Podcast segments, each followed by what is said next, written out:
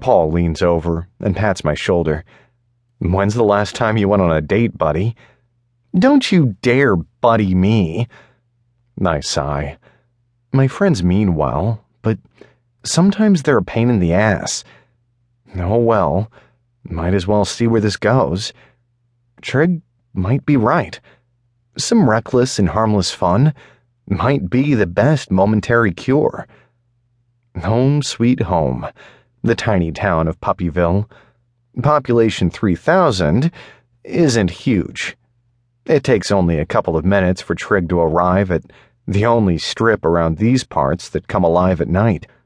He parks two blocks away from what used to be our familiar hunting grounds to pick up dates the good old fashioned Western themed bar, the Dancing Dog.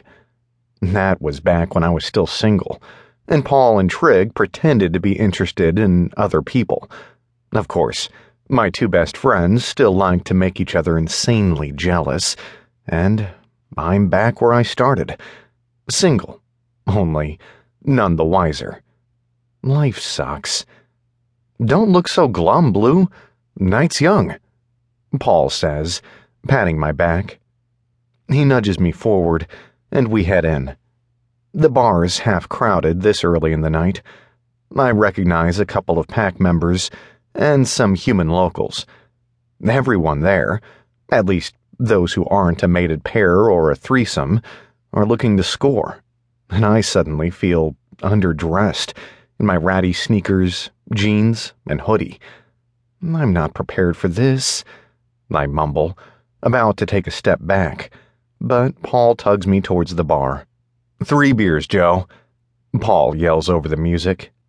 I groan, but accept the bottle and take a seat. I'm just going to hang here for a while. Paul opens his mouth, but I interrupt him. I'll be fine. I'm just going to take it slow and view my prospects, you know? We both know I'm lying, but Paul lets it slide. If you're sure, Paul says reluctantly. I am. Go find Trig.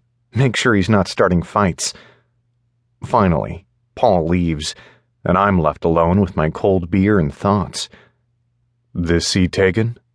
Someone drawls, and I'm aware of how deep and smooth his voice sounds. Nope. Be my guest. I mumble. You look like you need someone to talk to.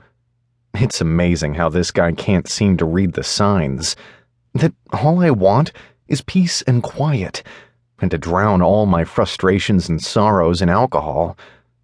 Really? That's the best pickup line you can come up with? I demand.